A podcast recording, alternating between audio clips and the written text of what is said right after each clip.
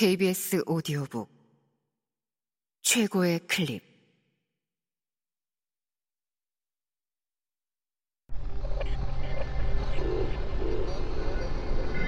KBS 오디오북.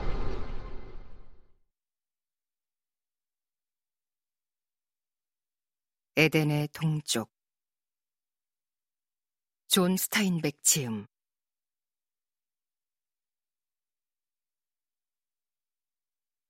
사람들이 맨 처음 서부에 도착했을 때 특히 길을 써도 조그만 땅떼기밖에 소유하지 못했던 유럽 사람들은 문서에 서명을 하고 건물의 터만 닦아놓아도 넓은 땅을 차지할 수 있다는 걸 알고는 갈수록 땅 욕심을 키웠다.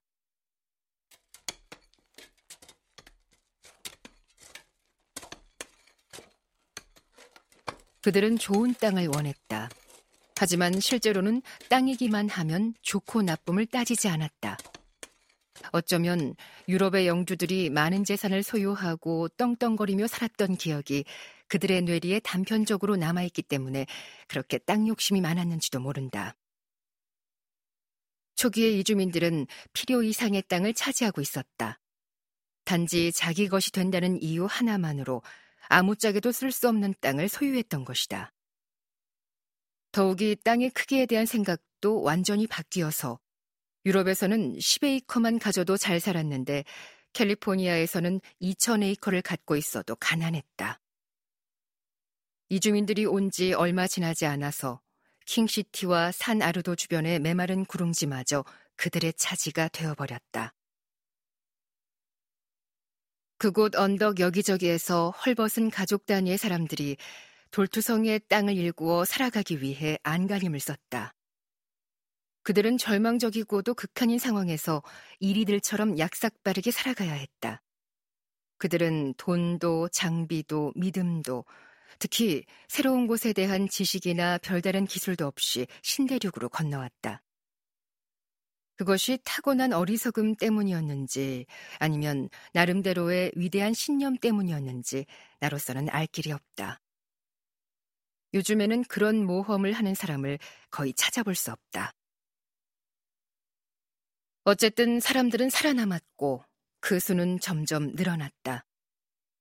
그들은 지금은 거의 사라졌거나 어딘가에 숨겨져 있을지도 모르는 연장이나 무기를 가지고 삶을 개척했다.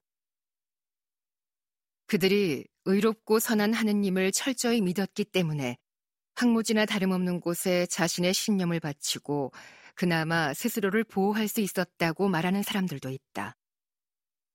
그러나 내 생각에는 그들이 스스로를 믿고 존중하며 무의식 중에라도 자신이 도덕성을 추구하는 개체라고 생각했기 때문이 아닐까. 그래서 하느님에게 스스로의 용기와 존엄성을 바친 대가를 받게 된 것이 아닐까 싶다. 자기 자신도 믿지 못하는 요즘 세태에서는 그런 일을 기대하기란 불가능할지도 모른다.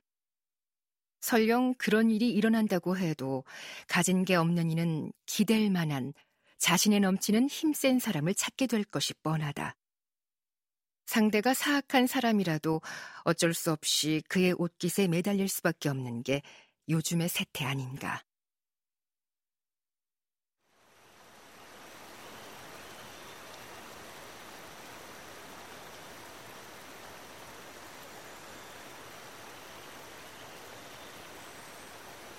살리나스 계곡에는 맨손으로 찾아든 사람들이 대부분이었는데 그 중에는 다른 곳에서 재산을 정리한 뒤 새로운 삶을 시작하려고 온 사람들도 있었다.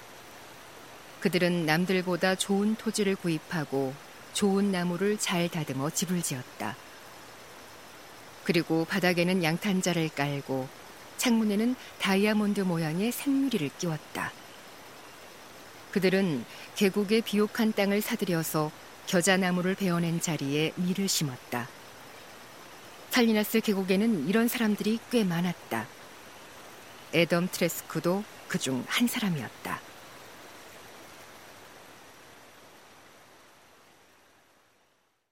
에덤 트레스크는 코네티컷의 큰 도시에서 멀지 않은 조그만 마을의 변두리 농장에서 태어났다. 그의 아버지가 1862년에 코네티컷 연대에 입대하고 6개월 후의 일이었다. 에덤의 어머니는 혼자 아들을 낳아 키우면서 농장을 꾸렸는데 그래도 시간이 남았는지 원시적인 접신수를 믿었다. 남편이 잔인하고 야만적인 폭도들에게 죽임을 당할 것이라고 믿고는 저승에 갈 남편을 만날 준비를 했던 것이다. 그러나 남편은 에덤이 태어나고 6주 후에 오른쪽 다리가 무릎계에서 잘려나간 채 집으로 돌아왔다. 물론 절뚝거리며 돌아왔는데 너도 밤나무를 직접 깎아 만든 엉성한 목발에는 벌써부터 금이가 있었다. 그는 의사가 부상당한 다리를 잘라낼 때 깨물고 있으라며 주었던 총알을 주머니에서 꺼내 거실 탁자 위에 올려놓았다. 에덤의 아버지 사이러스는 어딘지 모르게 악마적인 데가 있었다. 행동이 늘 거칠었던 그는 마차를 지나치게 빨리 몰면서 자신의 목발을 그럴듯하게 보이려고 애썼다. 사이러스는 나름대로 군대 생활을 즐겼다. 성격 또한 거친 편인 그는 단기간에 진행되는 고된 훈련도 좋아했다. 군대 생활에 따르기 마련인 술과 도박 과 계집질도 즐겼다. 훈련을 마친 뒤에는 보충 부대원으로 남쪽을 향해 행군했는데 그는 그것마저 즐겼다. 행군하면서 시골 구경도 하고 닭도 훔치고 젊은 여자들을 건초더미까지 쫓아다니는 게 즐거웠던 것이다. 다른 사람들은 지루하게 이어가는 기동 훈련과 전투에 점점 지쳐갔지만 그는 늘 쌩쌩했다. 그가 맨 처음 적과 마주친 것은 어느 봄날 아침 8시였다.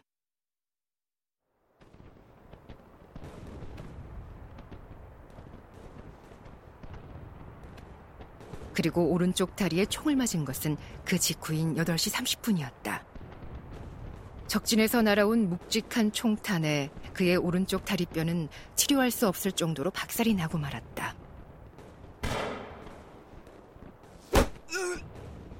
그나마 운이 좋은 편이었다. 마침 반란군이 후퇴하고 군의관이 곧장 달려왔기에 망정이지 큰일 날 뻔했다. 분유관은 그의 너덜거리는 바지를 찢어내고 박살난 다리뼈를 통째로 잘라냈다. 그러고는 벌어진 살을 불로 지졌다. 그러는데 5분이 걸렸다. 그 5분은 사이러스에게 지옥과도 같은 시간이었다. 누구나 그가 입에 물고 있던 탄알의 입자국을 보면 당시의 상황을 짐작할 수 있으리라. 당시의 병원에는 소염제란 것이 없었다. 따라서 부패한 상처가 아무는 동안의 고통은 말로 표현할 수 없을 정도로 심했다. 그런데도 사이러스는 원기왕성하게 잘도 떠들어대면서 너도 밤나무를 깎아 만든 목발을 짚고 절뚝거리며 돌아다녔다. 그런데 그 무렵 목재 더미 아래서 휘파람을 불며 10센트만 내라고 유혹했던 흑인 여자가 악성 임지를 그에게 옮겼다. 나중에야 병에 걸린 사실을 알게 된 사이러스는 며칠 동안 절뚝거리며 그 여자를 찾아 헤맸다. 그는 같은 내무반 동료들에게 여자를 찾아내면 어떻게 보복할 것인지에 대해서 입이 아플 정도로 떠벌렸다. 심지어는 목발을 깎으면서 여자를 목발 깎듯이 깎고야 말겠다고까지 말했다. 그는 주머니 칼로 여자의 귀와 코를 도려내고 돈을 되찾아올 작정이었다. 그렇게 해놓으면 웃기겠지. 아마 주정뱅이 인디언도 그년 곁에는 얼씬도 안 할걸. 그러나 흑인 여자는 눈치를 채고 달아났는지 아무리 찾아도 보이지 않았다. 사이러스가 퇴원을 하고 제대할 무렵에는 임질도 그럭저럭 나아가고 있었다.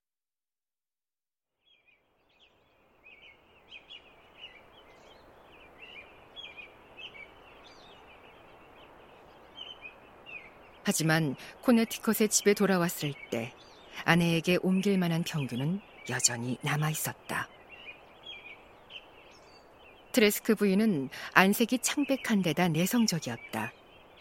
그녀의 뺨은 뜨거운 태양 아래 있어도 붉게 달아오르는 일이 없었다. 부인은 입을 크게 벌리고 웃지 않았다. 종교가 자신과 세상의 모든 병을 고쳐준다고 생각한 그녀는 병을 고치는 데 적합하도록 종교를 변형시켰다. 당연한 일이지만 죽은 남편과 만나려고 믿었던 접신술은 아무런 효력을 발휘하지 못했다. 그러자 부인은 새로운 불행을 찾아 나섰다. 그런데 그런 노력의 결과인지 그녀는 남편이 전쟁터에서 가지고 온 임질에 걸리고 말았다. 트레스크 부인은 자기가 병에 걸린 사실을 알아채고는 곧바로 새로운 신을 창조해냈다.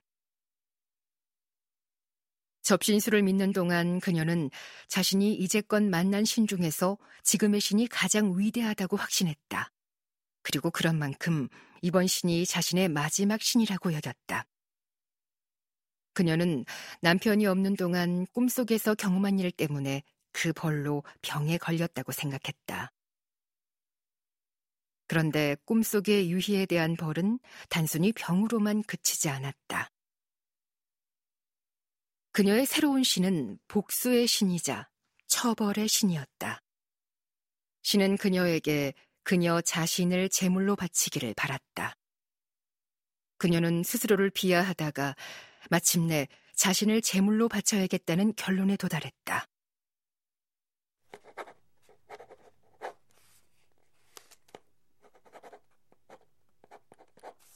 부인은 마지막으로 유서를 고쳐 쓰고 맞춤법에 맞게 문장을 바로잡았다. 그러는데 꼬박 2주가 걸렸다. 그녀는 유서에서 자기가 저지르지도 않은 죄를 고백했다. 그리고 아무 잘못도 없으면서 잘못을 시인하고는 남몰래 준비해둔 수의를 입고 달밤에 집을 빠져나와서 연못에 투신했다.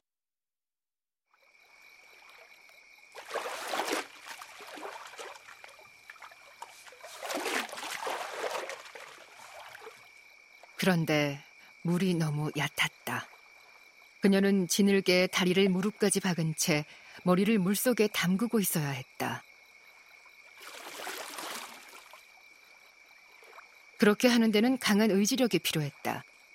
그녀는 의식이 몽롱한 와중에도 이튿날 아침에 사람들이 자신의 시신을 끌어낼 때 새하얀 수위가 진흙으로 뒤범벅이 되어 있으면 어쩌나 하고 걱정했다.